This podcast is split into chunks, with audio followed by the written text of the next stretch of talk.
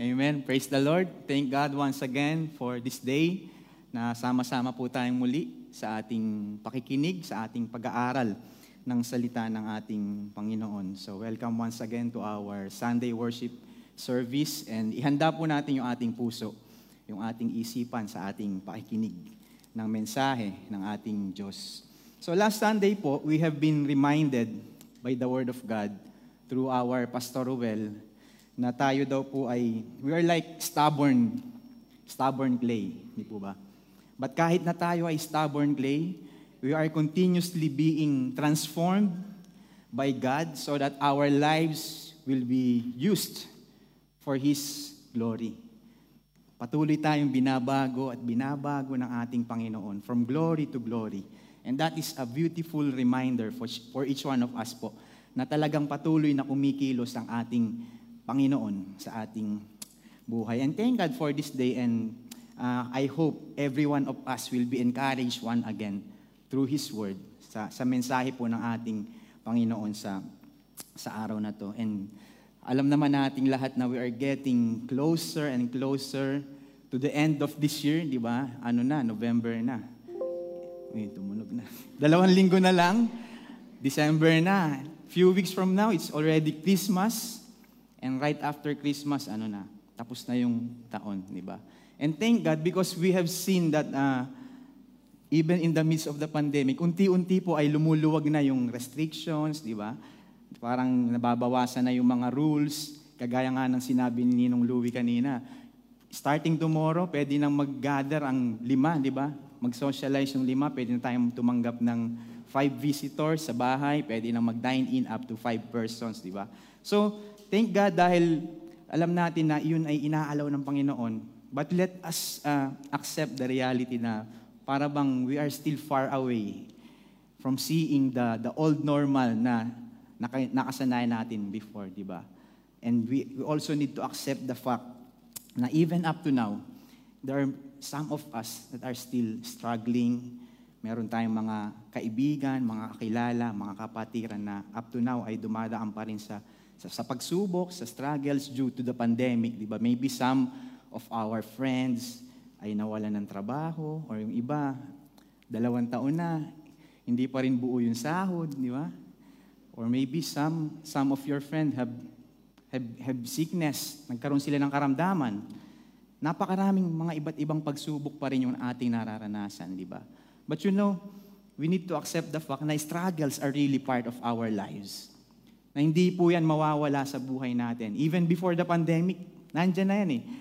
Nandyan na yung struggles. And even though we are Christians, even though we are children of God, hindi naman niya sinabi na tayo mga anak niya ay hindi tayo dadanas ng pagsubok. Tayo po ay daranas at daranas ng struggle sa ating buhay. But you know, sometimes those struggles naghihinder sa atin yon para tayo ay makapag-focus sa ating Panginoon, di ba? Sometimes those struggles stop us to, to just give praise to our God. Sometimes those struggles stop us to just give thanks to our God. Para bang pakiramdam natin, puro na lang pagsubok. Paano ako magpapasalamat sa Panginoon? Eh wala na akong natanggap na blessing, puro trials na lang, di ba? Sometimes ganun yung nagiging mindset natin, di ba? But let, let me remind you today, my dear brothers and sisters, even my brothers and sisters who are watching online via Facebook or, or YouTube, let me remind each of you today that even though we are facing struggles in life, even though we are facing challenges in life, our God is still worthy to be praised. There are still so many things that we need to thank for to our God because He is worthy. And ang title nga po ng aking preaching sa araw na ito is Praise Father, Son, and Holy Ghost. Actually, this title, Praise Father, Son, is Holy Ghost, ay kinuha ko po sa, sa line ng isang hymn, which is, I think, one of the best-known hymn sa ating mga mananampalataya, the doxology. This, was, this one was taken from that hymn. You know, during the uh, 1600s, meron pong isang Anglican minister, ang pangalan niya is Thomas Ken. Si Thomas Ken, he was an Anglican minister, a royal chaplain, and eventually he became a bishop.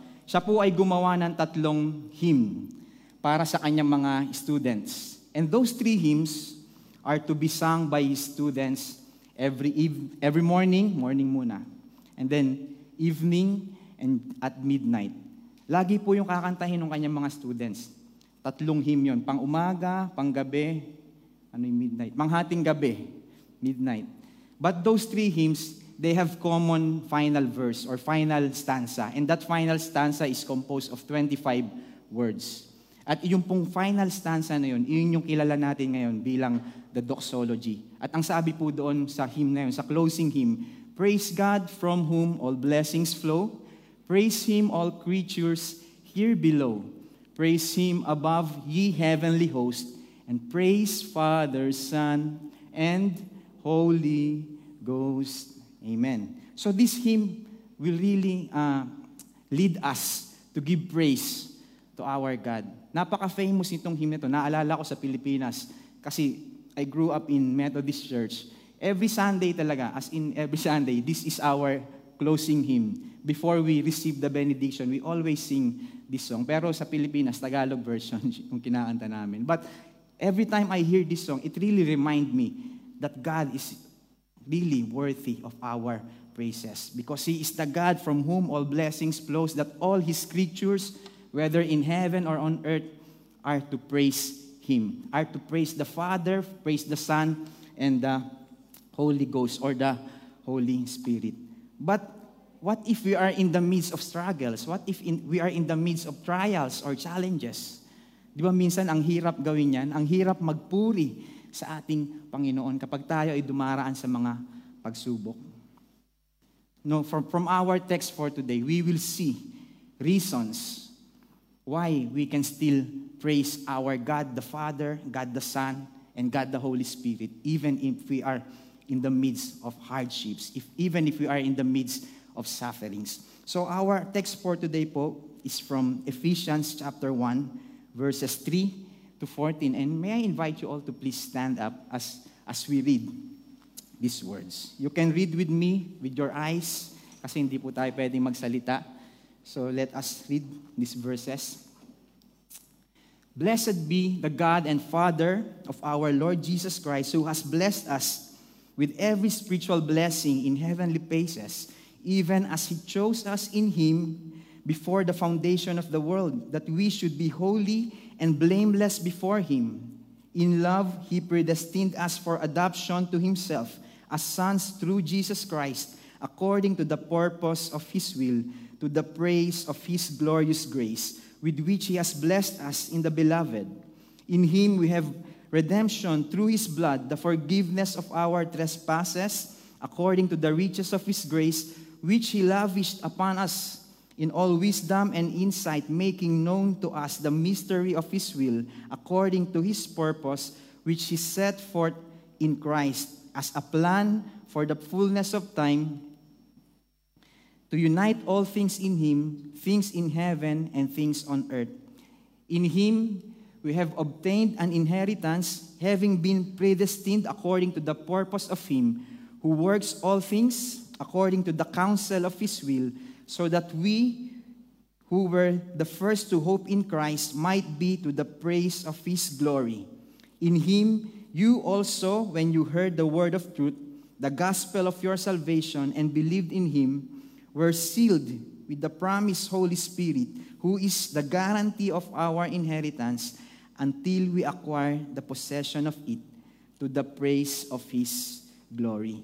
Amen. Let us pray.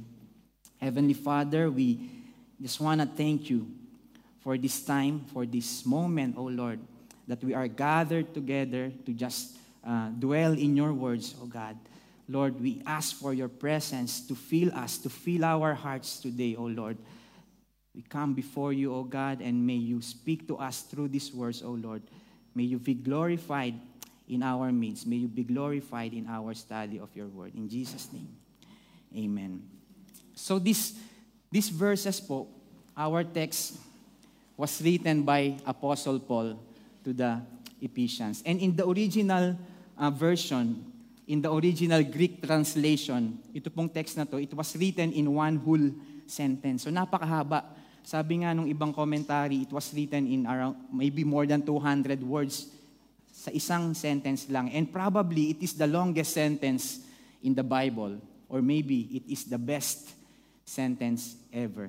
Kasi doon po sa text na nabasa natin, we can find here all the spiritual blessing that we have received from our God the Father, God the Son, and God the Holy Spirit. And you notice that Apostle Paul started with this word. Sabi niya, Blessed be the God and Father of our Lord Jesus Christ, who has blessed us in Christ with every spiritual blessing in the heavenly places.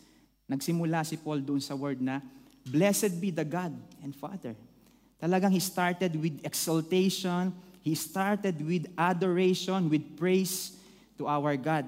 Di po ba? Pwede naman yan sabihin, ano lang eh, The God and Father of our Lord Jesus Christ has blessed us in Christ with every spiritual blessing, di ba? Pwede namang yun agad yung sabihin niya. Nasabihin niya agad na tayo ay pinagpala na ating Panginoong Yesus. Pero pinili niya na magsimula sa word of praise, word of blessing, word of adoration to our God.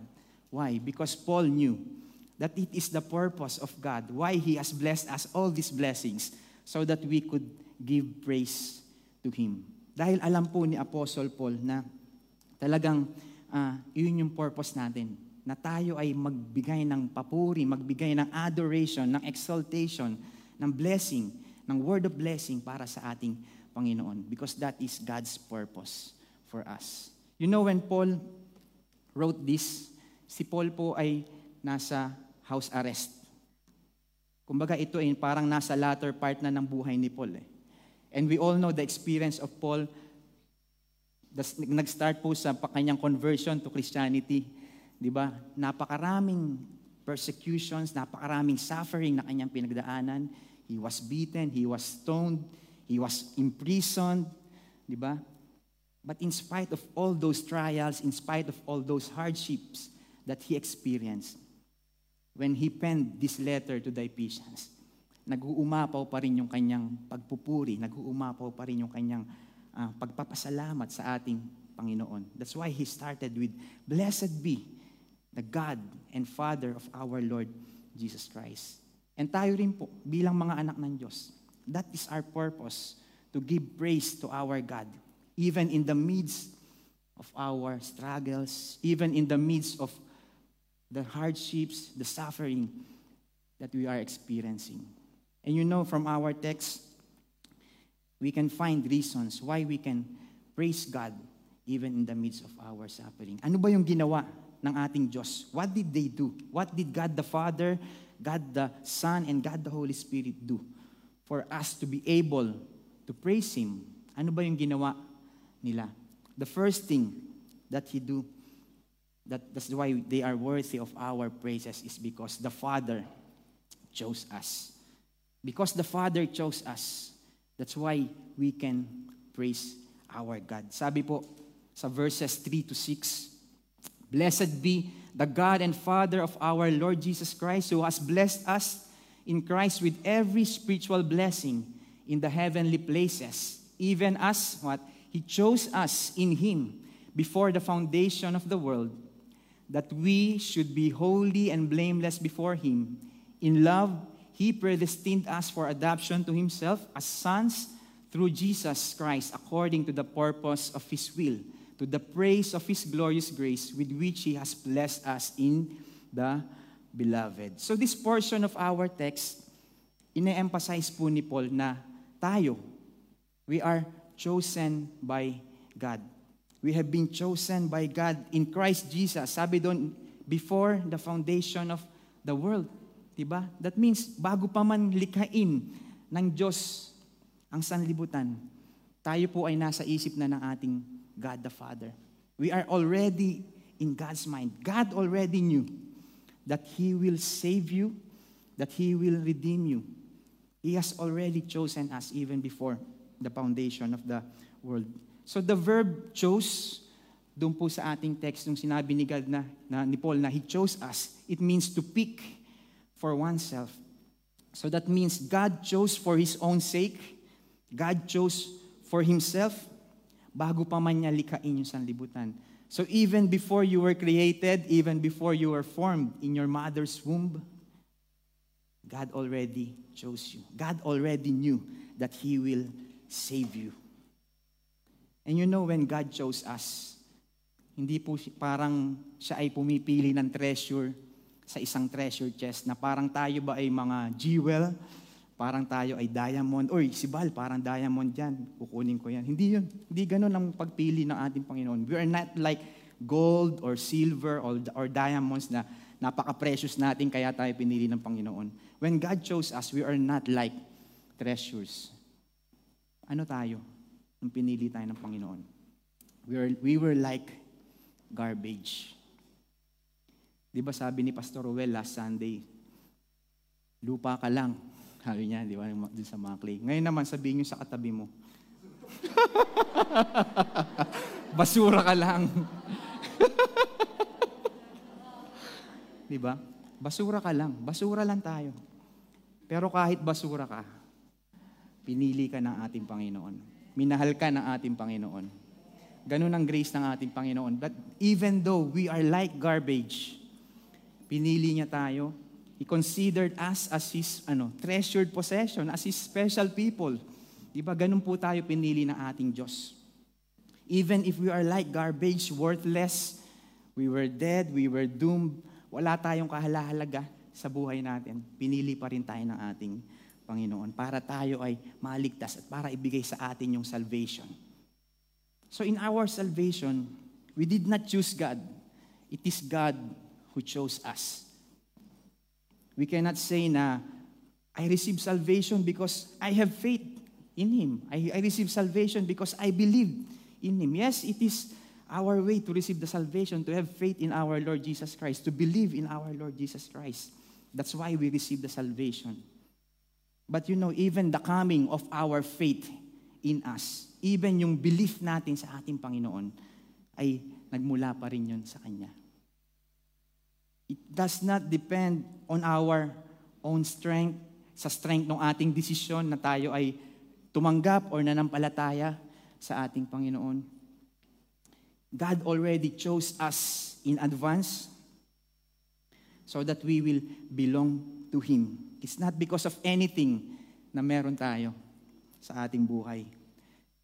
Ganun po yung ating, ang ginawa ng ating Panginoon sa atin. It is not us who chose Him, but He is the one who chose us. Do you think doon sa dating buhay natin, we will choose God? We will choose to believe in God in our old life, in our old self?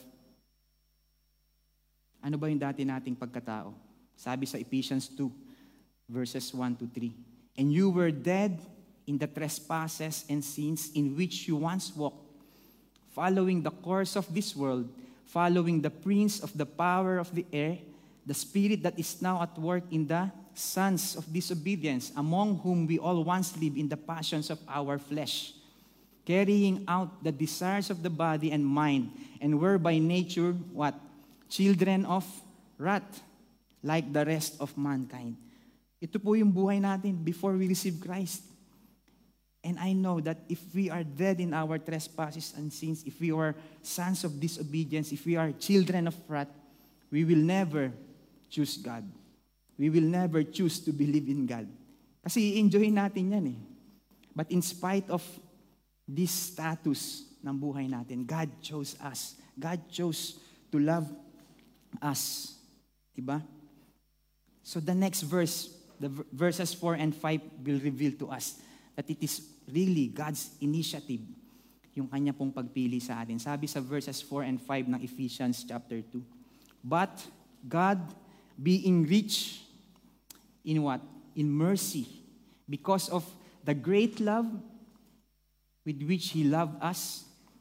Ano sabi sa verse 5? Even when we were dead in our trespasses, He made us alive together with Christ, and by grace you have been saved.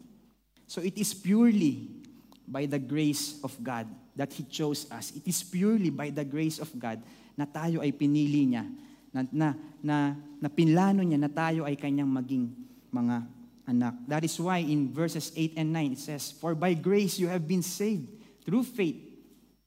And this is not your own doing. It is the gift of God, not a result of works, so that no one may boast. So even the faith na meron po tayo, yung pananampalataya natin sa ating Panginoon, that leads to our salvation, it is not our own doing. That even, even that faith comes from God. Sabi doon, di ba? It is the gift of God. Oh, so we cannot say na, I am saved because I have faith in God, because I believe in God, because I did it. No, you did not do that. It is God who gave you that faith. It is God who chose you to have that faith so that you will believe in Him, so that you will believe and you will receive the salvation from Him. And it's all done by God, by His grace, by His mercy upon us. So, wala po tayong maipagmamalaki. Wala tayong maipagmamayabang sa ating Panginoon. Dahil lahat ng tinanggap natin, yung kaligtasan na tinanggap natin, yun ay kanyang kusang loob na binigay sa atin. None of our works contributed to our salvation. Our salvation was fully initiated by God the Father. It was motivated by His love, by His grace, by His mercy upon each one of us. So God chose us in advance. He predestined us for salvation. He gave us the faith, the gift of faith na meron tayo. Kaya tayo nagkaroon ng pananampalataya sa Kanya. So this whole thing, the entirety of our salvation is by the grace of God. He is the one who chose us. We did not choose Him. Diba? And that is one of the greatest spiritual blessing that we receive. Kaya karapat dapat na purihin ang ating Panginoon. Amen. And why did He do that? He did it according to the purpose of His will. Sabi sa verse 6, to the praise of His glorious grace. Kaya po tayo pinili ng Panginoon. Kaya tayo uh, tinuring niya na kanyang mga anak is so that we will be for the, to the, for the praise of His glorious grace. So that we will be to the praise of His glorious grace. So all the praises is due to Him for what He has done for us.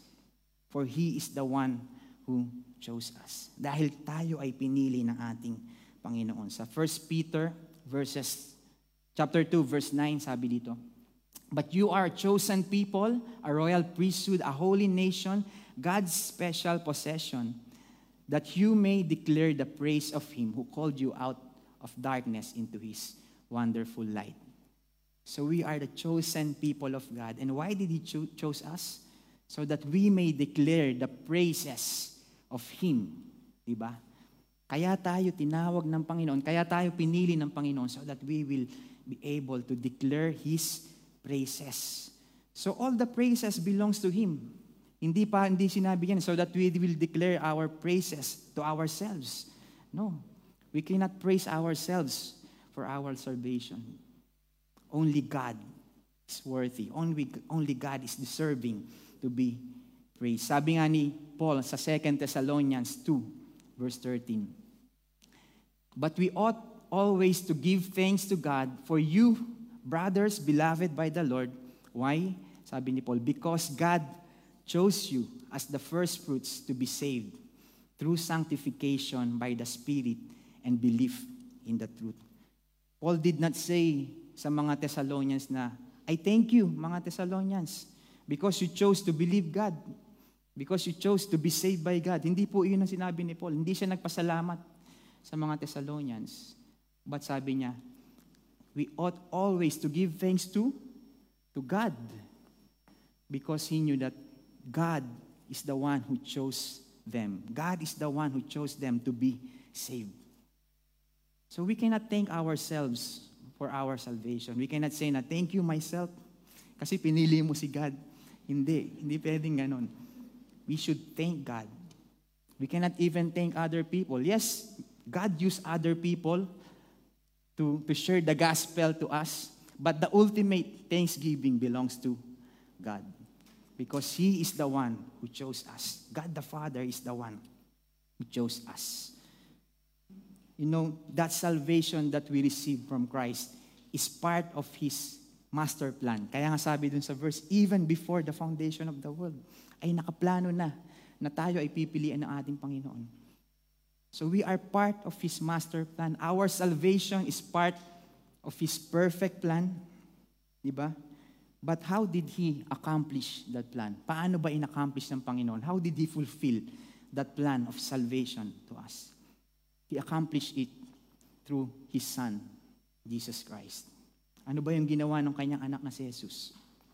The Son redeemed us. And that leads us to our second point. We can praise God because the Son, Jesus Christ, redeemed us.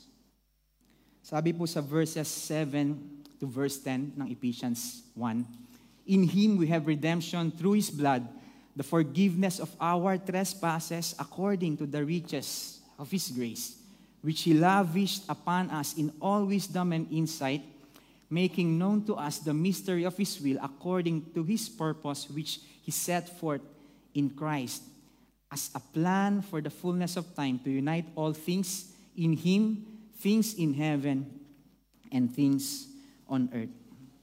So in our enti- entire text, sa buong text po na binasa natin, yung ating reference for today from chapter, eh, from verse 3 to 14, the word in Him, in Christ, in the beloved, or through Jesus Christ was mentioned by Paul. Many times, I think more than 10 times, binilang ko, mga, parang 12 or 11 times na binanggit ni Paul yon. Kumbaga, Paul is mentioning about Christ over and over again in, in this entire text. And indeed, the entirety of God's plan, the entirety of our salvation is centered in our Lord Jesus Christ. The fullness of our salvation comes only through Jesus Christ. Without the Son, without Jesus Christ, there will be no salvation. So you see, even before the foundation of the world, God already planned our salvation. Diba? God already knew that He will send His Son to the world, that He will die for our sins, that He will die, He will, shed, he will shed His blood on the cross for our sins.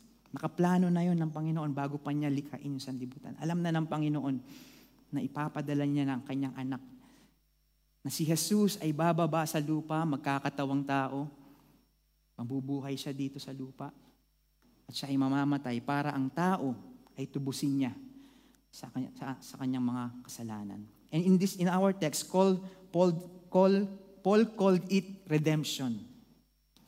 Tinawag pong redemption ni Paul yung ginawa na yun ng ating Panginoong Jesus. And when we say redeem, that means to buy back.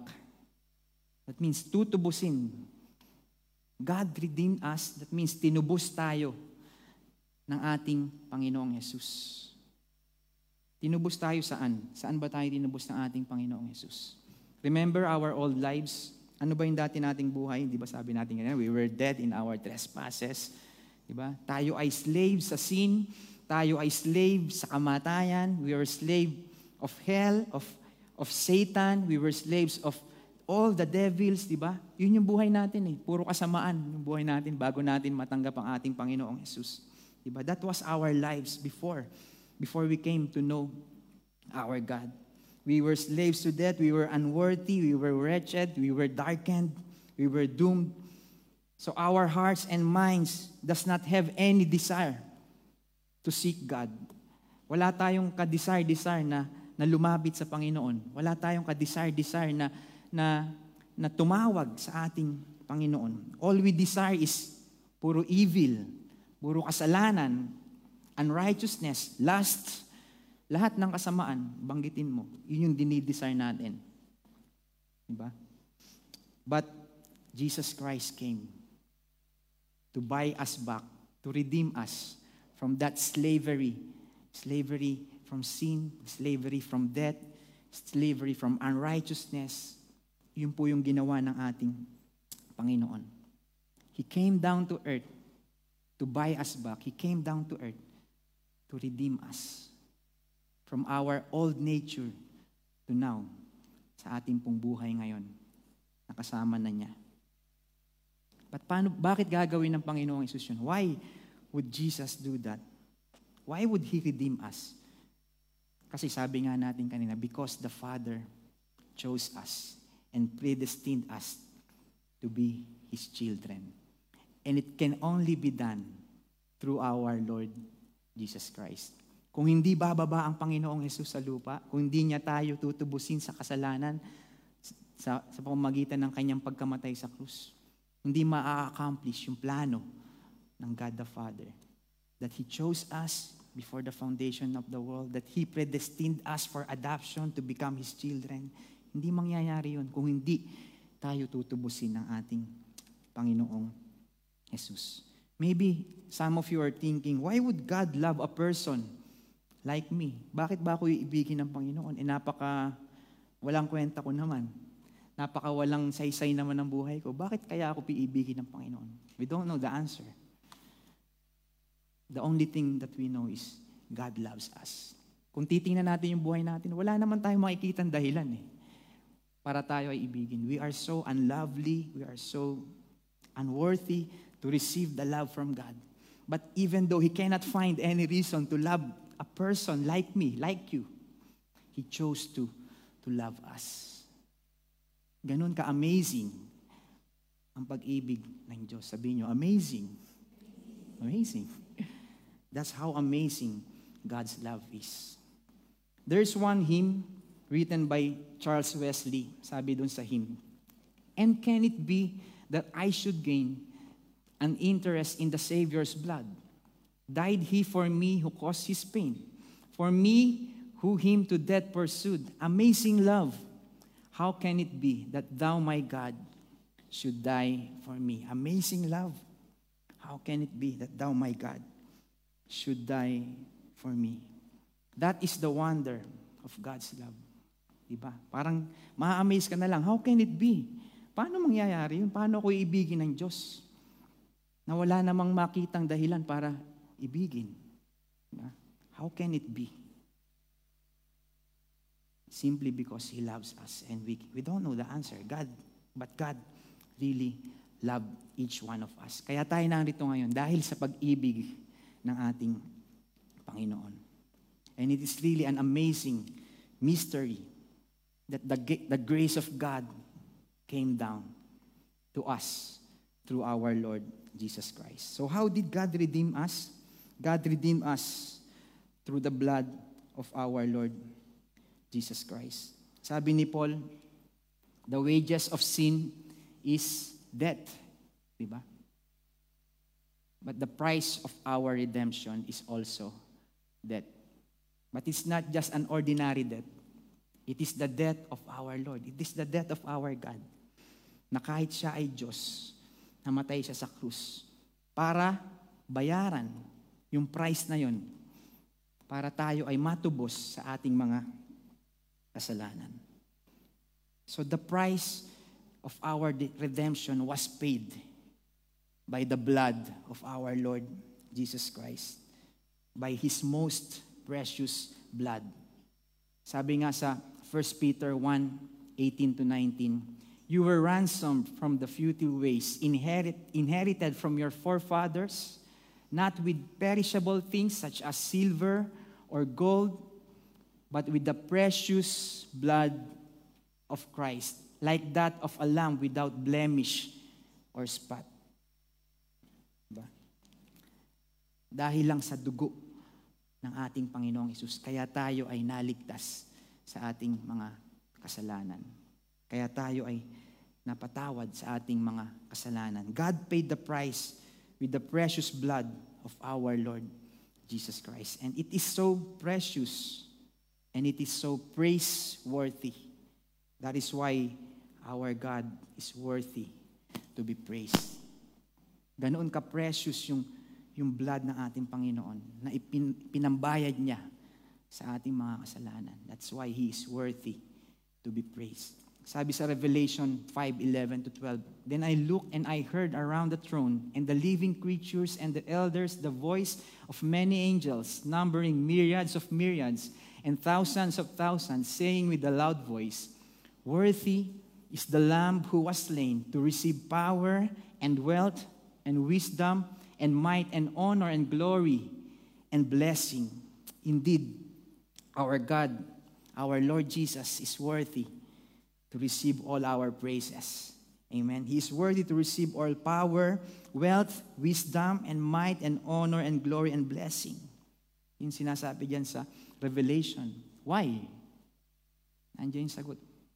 Because He was slain for us. Dahil Siya ay namatay para sa atin. Para tayo ay tubusin sa ating mga kasalanan. So we are no longer slaves. We are no longer slaves of sin because of the blood of our Lord Jesus Christ. You know, He did not just took us away from that slavery. Hindi lang niya tayo inalis dun sa slavery. But kasabay ng pagkamatay ng ating Panginoong Isus ay yung kapatawaran din sa ating mga kasalanan. Sabi niya sa verse 7, In Him we have redemption through His blood. What? The forgiveness of our trespasses. Through the blood of Christ, there is redemption of our sin. Kung hindi dahil sa dugo ng ating Panginoon, tayo ay mananatiling nabubuhay pa rin sa ating mga kasalanan. At hindi natin makakamit yung kapatawaran sa mga kasalanang nagawa natin. But thank God, because He sent His Son, Jesus Christ, to redeem us from the slavery of sin and to give us the forgiveness of our sins.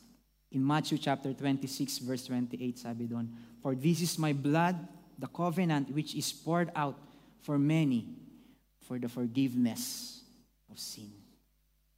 It's only by the blood of Jesus that our sins can be forgiven. So our God is worthy to be praised because Jesus Christ has redeemed us. Jesus Christ the Son has redeemed us. And lastly, we can praise God because the Holy Spirit sealed us, or because the Holy Spirit assured us. Verses 11 to 14 from our text, sabi doon, In Him we have obtained an inheritance, having been predestined according to the purpose of Him who works, who works all things according to the counsel of His will, so that we who were the first to hope in Christ might be to the praise of His glory. In Him you also, when you heard the word of truth, the gospel of your salvation, and believed in Him, were sealed with the promised Holy Spirit, who is the guarantee of our inheritance until we acquire the possession of it to the praise of His glory. So, from these verses, we will see that we have obtained an inheritance. Di ba? So God gave us an inheritance. Bakit? Because remember, we chose us and He predestined us to be His children. Di ba? Di ba yung mga anak laging may natatanggap na inheritance mula sa kanilang mga magulang? Di ba tayo, mga anak? Marami ba sa inyong may mana? Sino ditong nakamana na? Ayun, may nagtaas ng kamay. Pa-share naman. Tayong mga anak, di ba? Some, somehow we will receive inheritance from our parents. It could be, maybe some will receive house and lot, ay papangalan sa inyo pag namatay yung magulang nyo. Or kotse, di ba? Or anything, any material thing, di ba? Nakakatanggap tayo ng inheritance from them because we are legitimate son or daughter ng ating mga magulang, di ba? We have inheritance because Anak nila tayo. Di ba? Now, because we are all God's children, He also promised us inheritance. Pinangakuan din tayo ng ating Diyos ng inheritance dahil tayo ay kanyang anak. Because He adopted us to be His children. Pero ano yung inheritance natin sa Panginoon? What is our inheritance?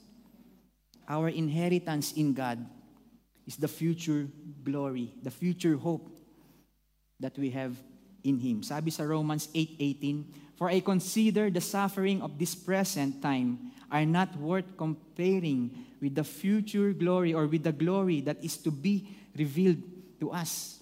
That is in our inheritance, the glory, the future glory, the future hope that is to be revealed to us. What is that glory that is to be revealed to us? Ano yun? Sabi sa 1 John 1, 2. Beloved, We are God's children now. And we will be, what we will be has not yet appeared. But we know that when He appears, when Jesus Christ appears, we shall be like Him because we shall see Him as He is. That is our future hope. That is our future glory. That one day, darating muli ang ating Panginoong Jesus. At pag dumating yon, sabi doon, we shall be like Him. We will share the glory with Him we, because we will be seeing Him as He is. And that will last for eternity. We will be in the presence of our Lord Jesus Christ for eternity. That is the inheritance that is promised to us by our God. And even Peter is speaking about this inheritance. Sabi niya sa 1 Peter chapter 1 verse 4, to an inheritance that is imperishable, undefiled, unfading, kept in heaven for you. So there is an inheritance kept in heaven for each one of us who believe in our Lord Jesus Christ. And that inheritance, sabi diyan, imperishable, hindi nabubulok, undefiled, unfading, hindi kumukupas.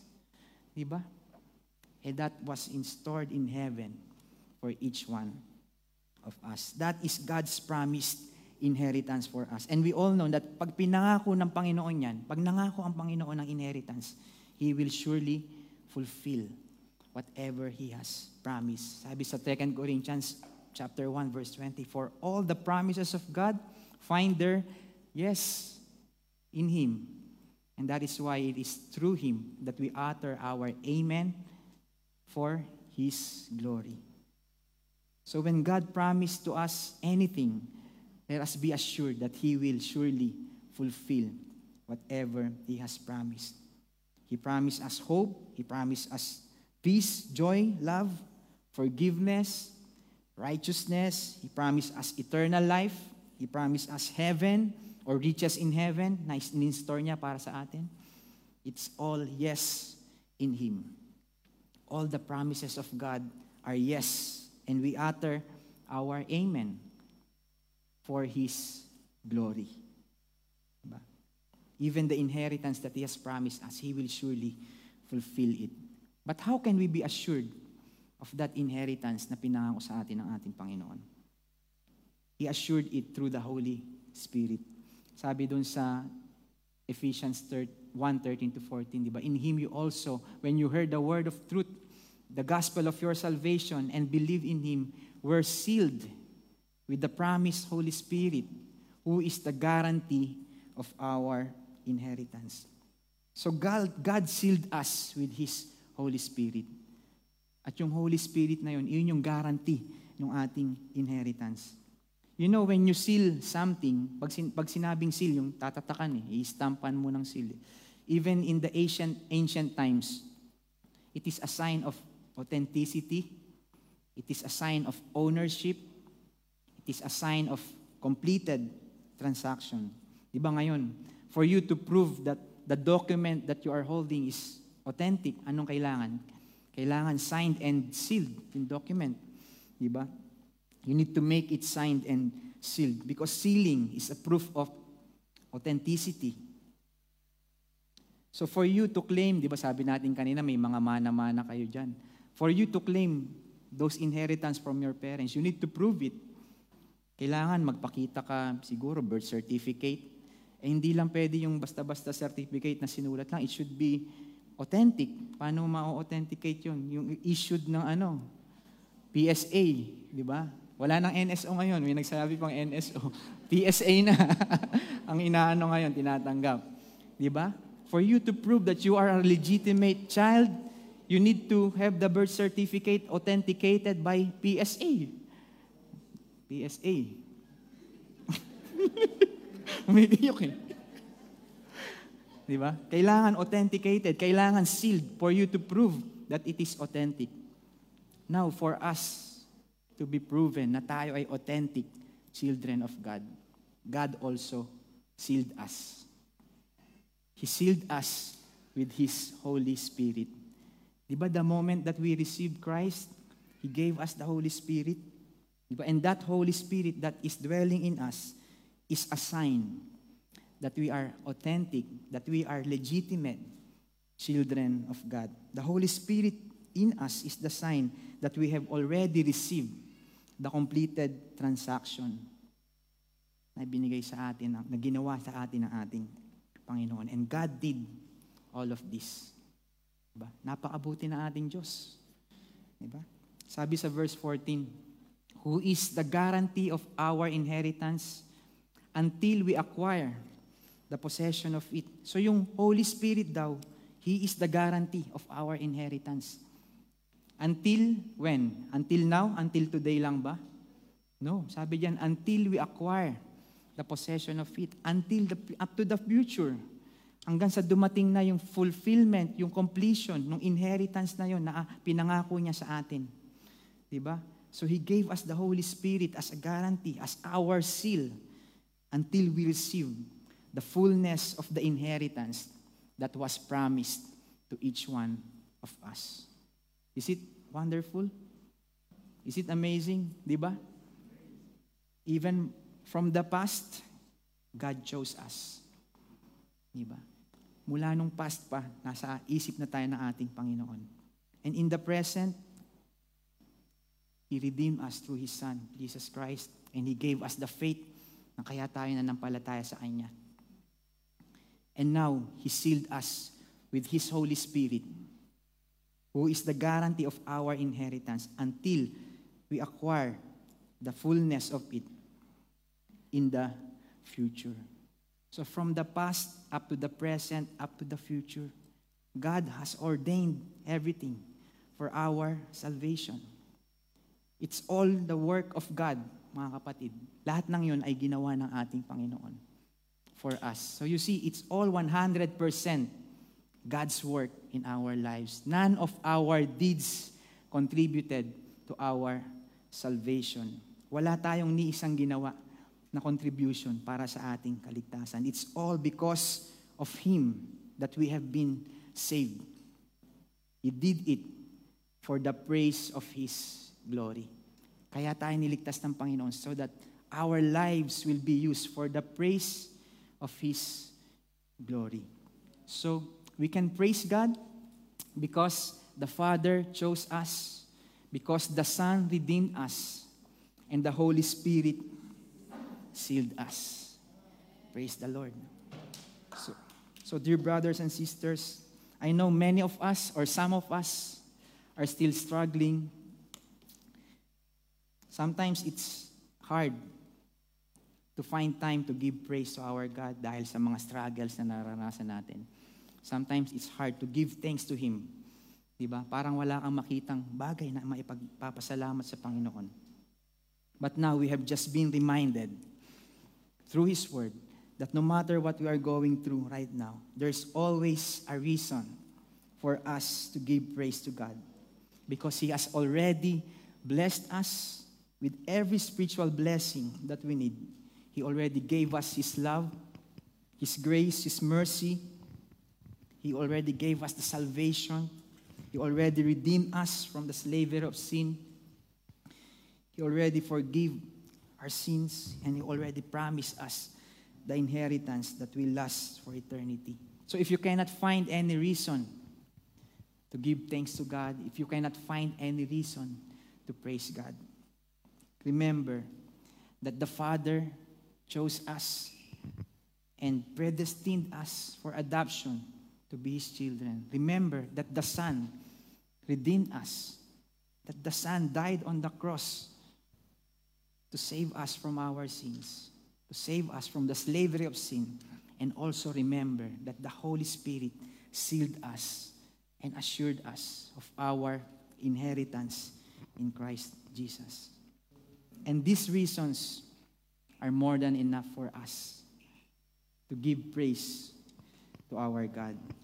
Amen. Hallelujah. So that is the purpose why God redeemed us, so that our lives will be used for His glory, that our lives will be used to the praise of His glory. That's why we should always praise God in every moment of our lives. Dahil iyon po yung purpose ng ating Panginoon, why He did all these things that we should praise God in everything that we do, hindi lang sa pagkanta natin, hindi lang sa pagtataas ng kamay natin, but in everything that we do, whether we eat or drink, di ba sabi sa Bible? Whatever you do, you should do it for the glory of God. So let us have a life that is a life of praise to God. Na kahit dumadaan tayo sa pagsubok, dumadaan tayo sa pandemic, we should always praise God because that is our purpose. That is what we were created for. We were created for His glory.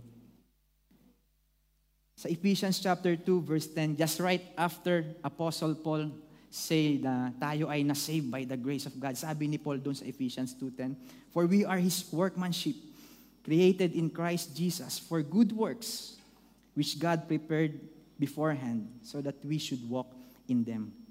So that is who we are in Christ. We were created for good work. For what? Bakit ba tayo gagawa ng good work? for our own glory, for our own praise. No, it is for the glory of God. That is what God prepared for us beforehand. Now that we are already saved, we should apply it in our lives. So no matter what we are going through right now, meron man tayong difficulties, meron man tayong pagsubok sa buhay, let us always praise our God because that's what we are created for and our lives should be a life of praise unto Him. So lagi tayong magpuri sa ating Panginoon. Amen. Let us pray. Heavenly Father, we thank you for reminding us today, O Lord, that no matter what we are going through right now, O Lord, you are worthy of our praises. You are worthy of all the thanksgiving, Panginoon. Yes, marami sa amin dumadaan pa rin sa pagsubok. Marami po sa amin ang may mga struggles pa rin sa buhay, Lord God. But in spite of all those things, Lord God, we have a reason to give praise to you. We have a reason to give thanks to you. For you alone are worthy. Because you have already chosen us, you have already redeemed us, you have already assured us of our inheritance na piniprepare niyo po para sa amin. Thank you, God, for your love for us. Thank you for sending your Son, Jesus Christ, O Lord, na ibinigay niyo po para sa amin, para kami ay tubusin sa aming mga kasalanan. Just want to surrender our lives to you, God. That our lives will be a life of praise, a life that is, that is giving glory to your name alone, Panginoon, in every moment of our lives. Oh God, just want to give thanks to you for everything that you've done for us, Father. Thank you, Lord. Hallelujah. Hallelujah. Just want to thank you, God.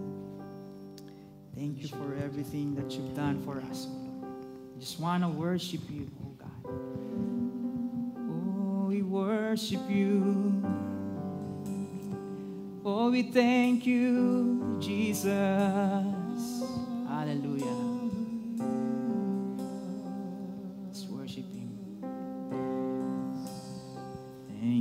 For the cross, Lord. Hallelujah. Thank you, Jesus.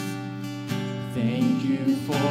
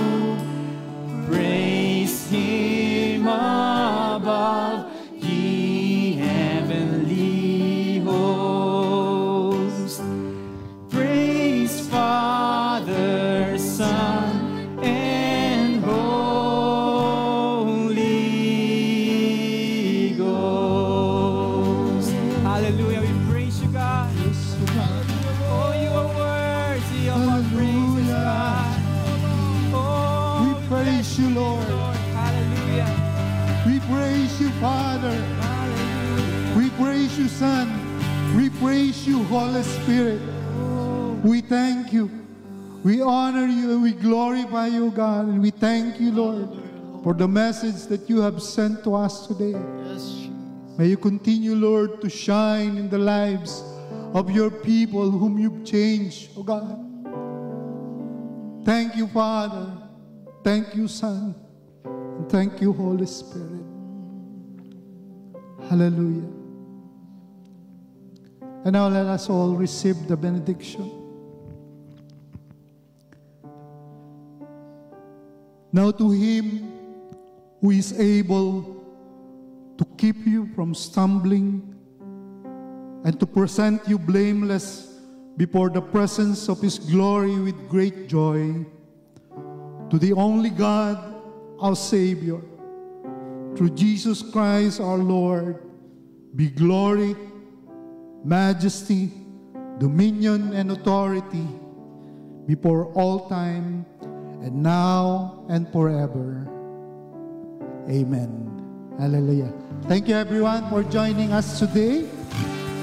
And in behalf of uh, Pastor Roel and Pastor Ray who, aren't able to join us today, and on uh, behalf of the elders and all the leadership, we just want to thank you and honor God sa inyong pagdalo sa gawaing ito.